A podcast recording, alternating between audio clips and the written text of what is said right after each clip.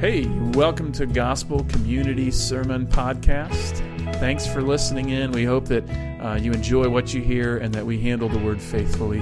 We'd invite you, if you have any questions or want to attend a service, to visit www.gcctroy.com.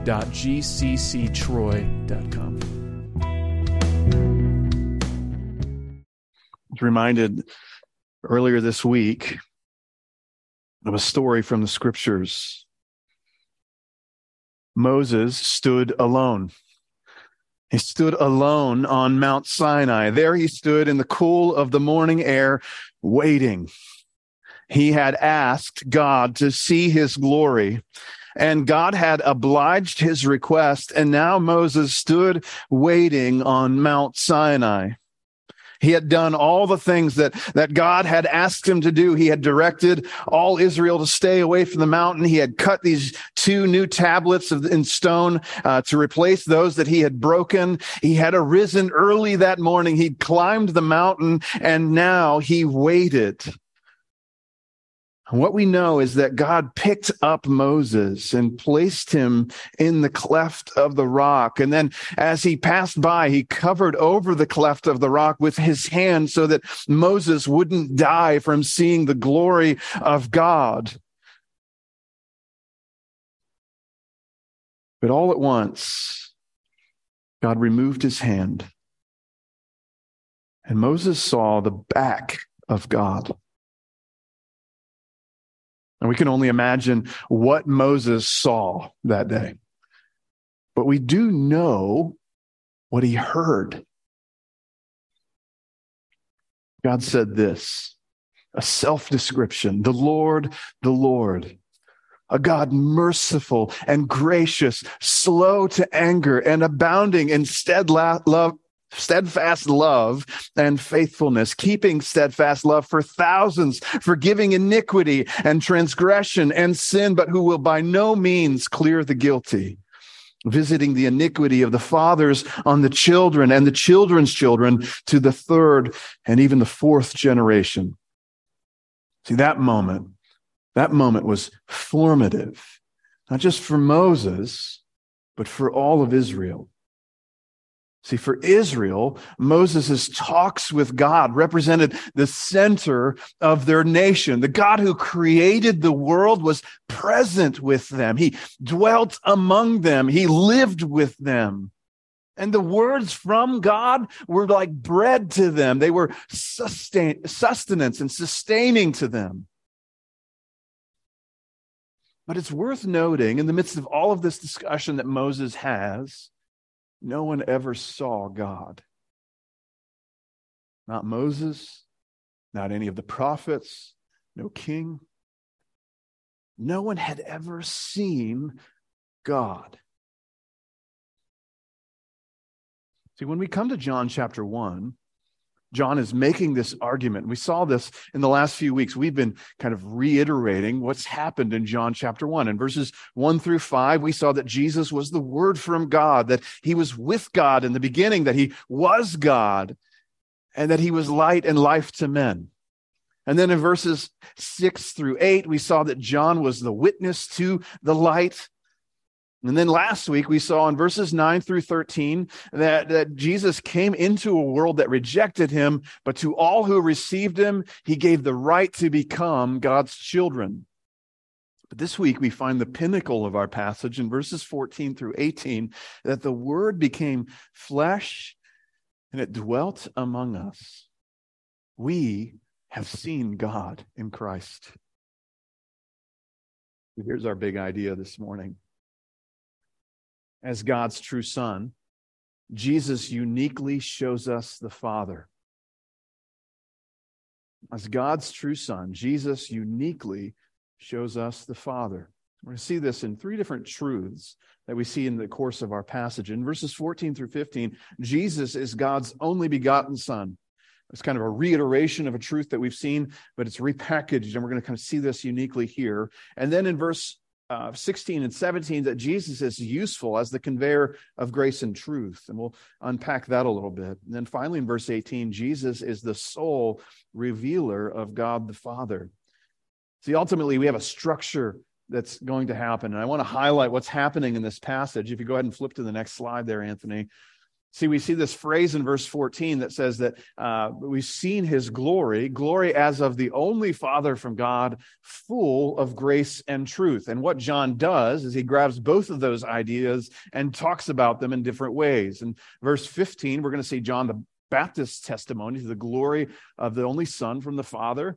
And then we're going to change hands and we're going to look at verse 16 and 17 that he's full of grace and truth and what that means. And then we're going to come back in verse 18 and talk about this glory that Jesus has as from the Father. That's kind of our structure for this morning. We want to dive right in. I know I forgot to read the scripture passage. I know I forgot that. I, have forgotten it, but we'll read it now. Uh, John chapter 1, verses 14 through 18. The Word became flesh and dwelt among us. We have seen his glory, glory as the, of the only Son from the Father, full of grace and truth. John bore witness about him and cried out, This was he of whom I said, He who comes after me ranks before me because he was before me. For from his fullness we have all received grace upon grace. For the law was given through Moses, grace and truth through Jesus Christ. No one has ever seen God. The only God who is at the Father's side, he has made him known. Let's jump in this morning with our first point. Jesus is unique as God's only begotten Son. When we were reading through verses 14 and 15, the thing stood out first in verse 14 the Word became flesh and lived among us. See, John tells us that, that Jesus became flesh and dwelt in our midst. In fact, the word there is the word skeneo. It means dwelt, or it's translated here as dwelt, but it, it really refers to the tabernacle of Exodus. Whenever God wanted to speak to Moses in the book of Exodus, the, the pillar of cloud would descend upon the tent of meeting, and Moses would know to go to the door of the tent of meeting, and he would talk with God. Moses would enter into this tabernacle and speak with God. In Exodus 33, it describes it like a, a man speaks with his friend face to face. See, Jesus was, as John is saying, Jesus is the new tabernacle where men meet with God. In taking on flesh, Jesus became this nexus between divinity and humanity. And by Jesus' birth, the world could now meet with God. Jesus took on flesh and he became the skeneo, the tabernacle that we met with God through.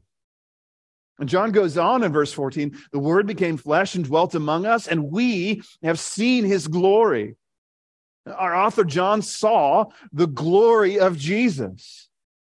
In fact, what's going to happen is that same term is going to be used in verse in chapter 2 verse 11 after jesus turns water into wine john's going to summarize it this way in chapter 2 verse 11 he says this the first of his signs jesus did at cana in galilee and what? Manifested his glory in fact, the first 11 chapters are going to show us uh, seven different signs where Jesus is manifesting his glory. But look at how J- John describes the glory of Jesus. He tells us two specific things about this glory that we want to tune into, that we want to turn our attention to. Verse 14 says, Glory as of the only Son from the Father. Uh, just after describing us as God's children, John now describes Jesus as God's only son. In fact, the term that's used here is this monogenes that should be familiar to us. It's John 3:16, right? God so loved the world that he gave his monogenes, his only begotten son.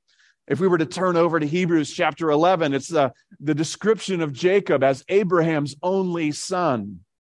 See, John is telling us about Jesus' uniqueness in relation to the Father. Yes, we are children of God, but we are not the Son of God. We are not the Son of God who bears unique relationship to the Father. In fact, John, even in John chapter 1, is using two different terms. We are children, we're teknon, whereas Jesus is huios, he's Son. Jesus possesses then a particular glory as God's only Son. He alone has dwelt with God from the beginning. He alone has known God. He alone is appointed by God to redeem mankind. So Jesus brings this unique glory to the earth to be witnessed by mankind. That's not the only thing that reveals his glory. He goes on to say that Jesus is full of grace and truth. You know, in Exodus 34, God passes before Moses and he proclaims his name. Right? That's 34, 6, and 7. We just read. The Lord passed before him and proclaimed his name. The Lord, the Lord, a God merciful and gracious, slow to anger and abounding in steadfast love and faithfulness. Or as we might know them, grace and truth. Don Carson highlights the similarity that steadfast love would be our modern understanding of grace, faithfulness would be truth. What does it mean that Jesus is full of grace and truth? It's like you pick up a bottle of ketchup, right? And you hope that inside the bottle of ketchup, it's all ketchup. There's nothing else inside there, right? Some dead bug or, or something else. Uh, you're never going to open a bottle of ketchup the same way, right? But inside this bottle of ketchup, there should be nothing that's non ketchup, right? As similar, there's no part of Jesus that is non grace or untruth the individual moments of Jesus' life show these character, characteristics to be true of Jesus. And so Jesus is described as full of grace, but think about the moments of his life that are particularly gracious. When Jesus has these sharp conversations, like in John chapter 8, where he's saying that you are of your father, the devil, he's still being gracious.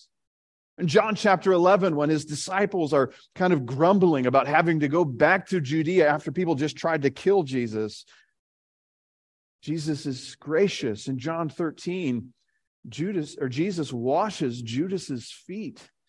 It's an expression of his grace.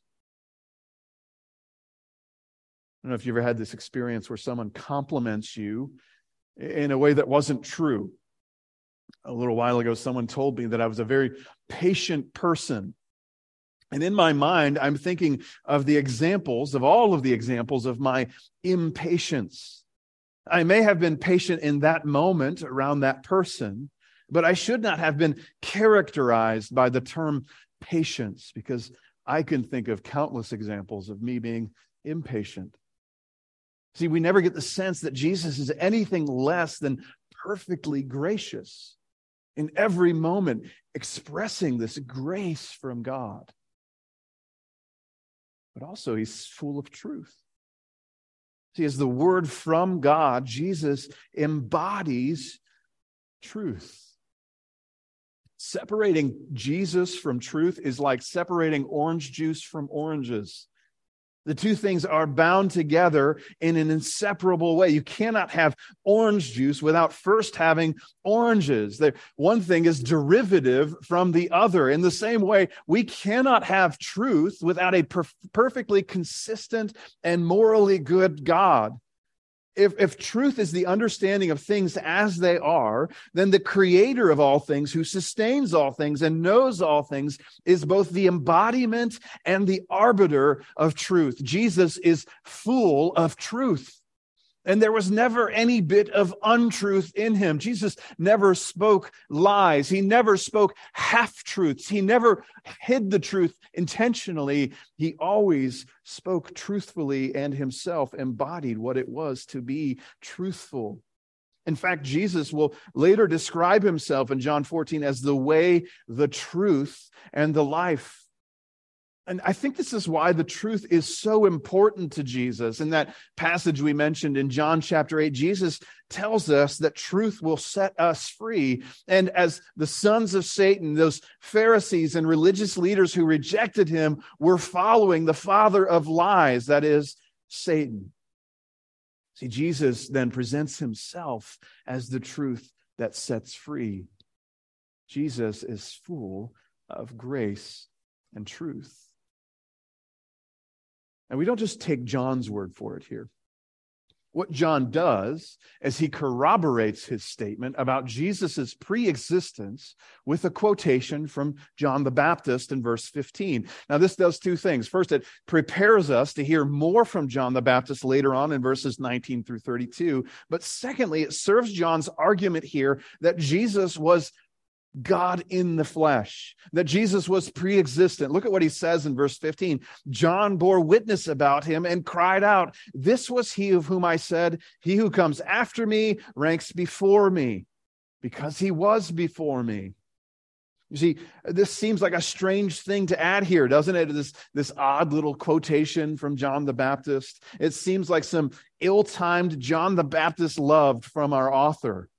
But truth be told, it serves these two purposes and it highlights the pre existence of Jesus.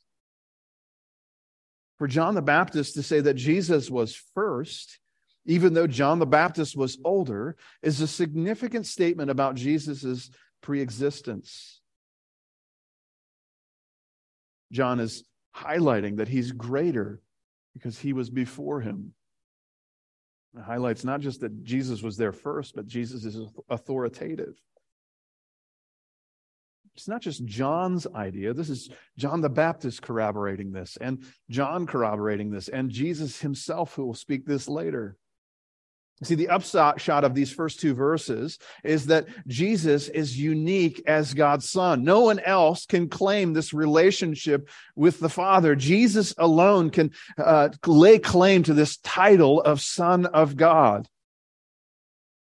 But also, Jesus alone shows us his glory. In coming and tabernacling among us, Jesus shows what that glory is. But there's also another expression of Jesus' glory. It's not just that, that Jesus was full of glory as the only Son from the Father. What verse 14 told us is that he's also full of grace and truth. And what we're going to see in verses 16 and 17 is kind of an unpacking of what it is to be full of grace and truth. See, the second truth that we come to is that Jesus is useful as a conveyor of grace and truth. Now, I, I, this term is kind of tra- crass, right? That we talk about Jesus being useful, but what we're hitting at is that Jesus has this character of one who is like God. He's from God. He is deity himself, and then he relates to us in grace and truth. And so Jesus has this quality of being God's son, and he has this characteristic of being graceful and truthful. Well, look at what he says in verse 16 For from his fullness we have all received grace upon grace. For the law was given through Moses, grace and truth came through Jesus Christ. See, from Jesus' fullness that he's described in verse 14, if you and I are in Christ, we've received grace upon grace. Imagine a, a cup that is so full that it's overflowing to other cups. Maybe you've been at a, a wedding or a party and they have one of those chocolate fountains that's just constantly overflowing, or a cheese fountain. These are the kind of things that my mind thinks on a lot. There's nothing more beautiful than overflowing chocolate, right? Well, Jesus is overflowing, so full of grace and truth. He's overflowing into others. Jesus is described as full of grace of truth, and now his fullness is spilling over to us so that we've received grace upon grace. This language is interesting here when he talks about grace upon grace. It actually reads grace for grace or grace instead of grace. It's as if to say we're substituting some former grace from God with some new grace from God. And the best way to illustrate this is just actually to press forward into verse 17, because I think verse 17 unpacks exactly what this means. For the law was given through Moses, grace and truth came through Jesus Christ. Moses gave a kind of grace in the law, right? The law came with a kind of graciousness to it. And we shouldn't understand that John's statement here is meant to denigrate or dismiss what God had given in the law. The law of Moses had this particular purpose. And as we read uh, John or Paul, excuse me, Paul was one of the authors in the New Testament that spoke about law and grace the most and provided the best clarity between those two things. But his statement in Galatians 3 is that the law's purpose was like a tutor to lead us to Christ. That if we were given the law, we were to sense our sinfulness and then turn to Jesus in repentance. The law was to show us that the sting of our sinfulness would drive us to the antidote in Christ. What John's telling us here is that a better grace came in Christ. Look at verse 17. He says, Grace and truth came through Jesus Christ. The relationship then between law and grace is such that law is grace and grace and Christ is grace. But this grace that Jesus shows us is over and above that which is given to us in the law.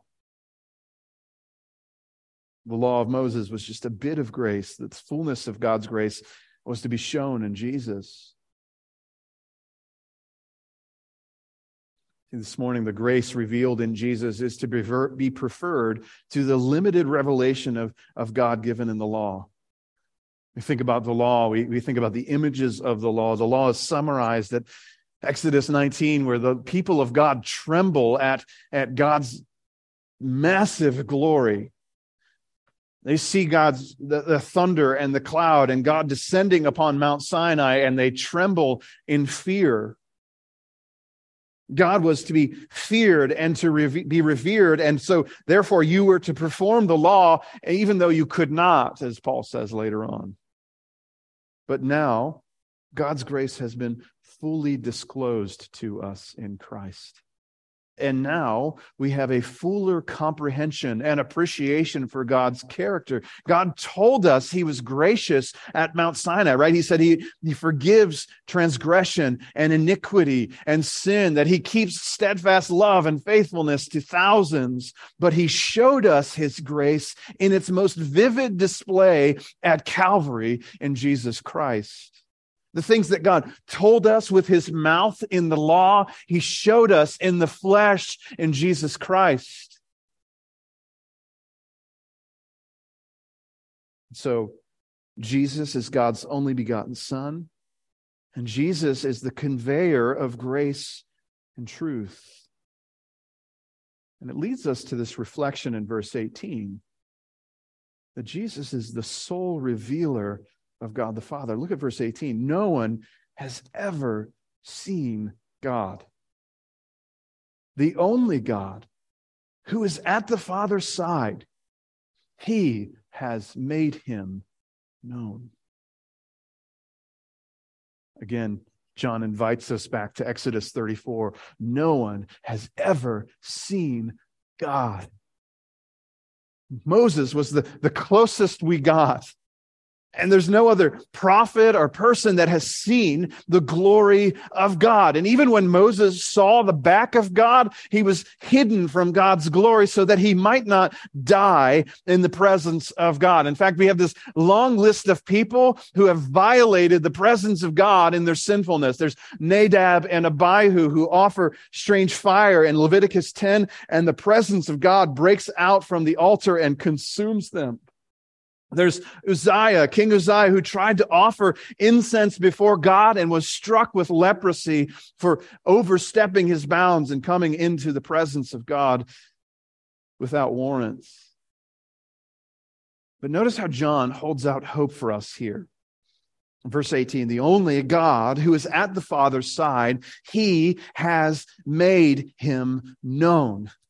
Jesus has revealed the Father to us. It's, it's not just a coincidence that later on in John 14, when Jesus is talking about going away, Philip says, hey, show us the Father, and that's enough. And Jesus rebukes Philip and says, whoever has seen me has seen the Father. Paul tells us that Jesus is the image of the invisible God. The author of Hebrews says that he is the exact representation of his being. And John is affirming here, if we've seen Jesus, we've seen God the Father. They're inseparably linked. The glory of what John is unpacking here is that the word that existed with God and was God is now here in our midst. He's not somewhere else aloof and out there. He's right here with us. We have seen God in Christ. That's the glory of Jesus. You know, it's a unique beautiful thing on Christmas Day to be able to unpack the uniqueness of Jesus Christ. To say there's no one else like him on the earth. There's no one else who's uh, similar to him. He is unique in his standing with the Father. It's because of that we reflect on this this morning. We say that Jesus alone can reunite the Father with men. Jesus alone can reunite the Father with men. There is no other reconciler for God and mankind. Let's just stop and ask this question because I think it's evident in this text.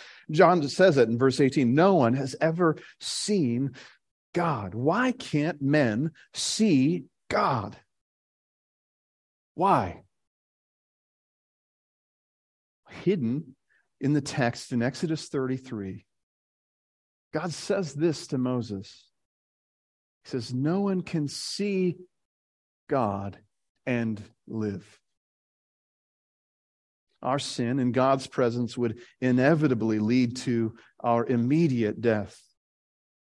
Now, there's exceptions. There's Jacob wrestling with a pre incarnate Christ. There's Isaiah in visions or, or John in visions and Revelation, seeing the glory of God in a vision, not in real life. But on the whole, our sinfulness cannot come into the Father's presence. Maybe you've seen this movie. It might even be on TV today. I don't know. But Raiders of the Lost Ark. I'm dating myself as an 80s and 90s kid, right? Raiders of the Lost Ark. Harrison Ford wants to steal the Ark of the Covenant because the Nazis want to use God's presence as a weapon, right? Those are good times. Only in the 80s and 90s could you have a, a movie that trafficked in those themes, right? But Indiana Jones was the, the one who could navigate the intricacies of God's presence in the Ark of the Covenant. He's the one who knew how. Those Nazis, because they were evil, they, they did what was wrong. They couldn't have the ark of God in their midst. But Harrison Ford was righteous enough to kind of work through this. See, the truth this morning is Jesus alone could touch the ark of God, the ark of covenant, and live. Jesus alone could enter into the holies of holy of holies without an animal's blood. Jesus alone could stand in the cleft of the rock and look God in the face. Why? Because Jesus alone is righteous as God's true son. Jesus alone lived for 33 years without sin flawlessly, laying down his life as sacrifice for sinners like you and I.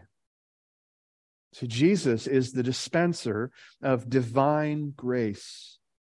He's the Word of God who took on flesh. And even as he's fully God, he is also fully man. As a man, he knew all of our temptation. He became our faithful high priest. He was tested in every way, yet was righteous. And as God, he is perfect in this righteousness, impeccable in his nature, absolutely beyond even the slightest reproach. And if these two things are true, that Jesus is fully God, fully man, He alone stands uniquely to bear our sins at the cross. He alone stands in heaven and on earth. He alone knows what it is to stand in the holiness of God's throne room and amidst the defilement of the earth. Jesus alone can advocate before the Father's throne on our behalf. See, Christian, on this Christmas day, Jesus is irreplaceable. There's no one who can do what Jesus has done and is doing this very moment. There's no one who can advocate for you in heaven. Thinking this morning, there are men of notable skill and capability. Even in our own congregation, I'm amazed sometimes at the capabilities of what some of us are able to accomplish. But as we look worldwide, there, there are politicians that will change the law. There are world leaders who will change society. There are teachers and, and others who will change minds and thoughts. But there is only one God, Jesus Christ, who will change your status in heaven. This morning, what happens is we tend to make Jesus either less human or less God than what he really is. By making him less human, we, he can't be with us in our temptation. And by making him less God, he can't advocate before God's throne. By changing the person of Jesus, we actually end up with neither an advocate nor a, a friend. I don't know if you do this, but I find myself leaning on law to make me right with God. We try to earn our standing with, with God by doing good things. We try to kind of uh, prove ourselves through uh, performing righteous actions. We try to do all of the things that uh, we think might kind of endear us to others and to God. We try to earn our standing through our righteous action. John's telling us very specifically here that the law was a specific grace from God, but that the law was designed to lead us to the fullness of grace and truth in Christ. But we do this funny thing. We try to replace Jesus with law. Maybe you're here this morning. You've been a Christian. You've been 20, 30, 40 years in Christ. And yet you continually come back to this legalistic earning of righteousness before God's throne. We rely on our own righteousness in a multitude of ways. It's my righteousness that makes me wallow in shame and guilt for days after confessing sins that Jesus has already forgiven. You ever do that? You ever find yourself just saying, I, I, I have to earn my, my forgiveness by wallowing in guilt? And that's a forgetting of God's grace. It's my righteousness that demands that I put up a front of being capable and put together for others. I have to make myself look like I'm capable and righteous before the eyeballs of other people. You ever do that? Find yourself trying to earn standing and favor with men, and in so doing, replacing the grace of Jesus by not being honest about who you are? It's kind of this Instagram Christianity where everything's just these beautiful meals and good deeds that you've done in front of others, but you never put the bad moments on Instagram, do you? We should have like a truthful Instagram post place, right? Where we just place the places where we melt down in traffic and yelling at our neighbors or whatever else, uh, yelling at our kids. It's my righteousness that gets frustrated with the lack of progress and holiness, even as God has granted what change I may have made. You ever feel like this? You, you get frustrated saying, I thought I would be further along in my walk with Christ now. I thought I would be more mature in Christ. I thought I would be uh, better at this. And yet you fail to see the grace that God has given and the life change he has brought. See, so often we replace God's grace in Christ with law.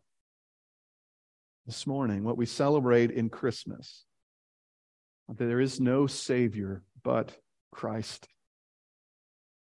See, the best thing you and I can do today is to celebrate Christmas with rich thanksgiving. Rather than trying to earn our standing through leveraging law and righteousness that we kind of drum up from within ourselves, what we need is just the righteousness of Jesus, full of grace and truth. We need to turn to Jesus Christ and say, Lord, show me grace, show me truth so that I can live out your way in your world. I wonder if we might be those who live in this way. I want to pray to that end. I want to pray that Lord, Lord makes us those who thirst for the righteousness of Christ, who put off any kind of fronting of self righteousness, but instead turn in faith to Jesus to provide the righteousness and the grace that he's given us in Christ. Let's pray.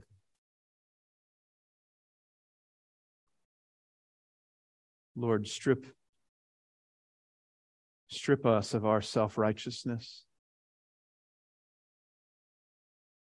Take this thing that you meant as good, the law, take it from us because we try to manipulate it. Allow us instead to not turn to my good works, but instead to turn to your Son Jesus Christ, full of grace and truth. Lord, we thank you that you have shown us glory. You've shown us glory in your only Son. You've shown us glory in his grace and truth. Help us to cling to him. I pray these things in Jesus' name. Amen.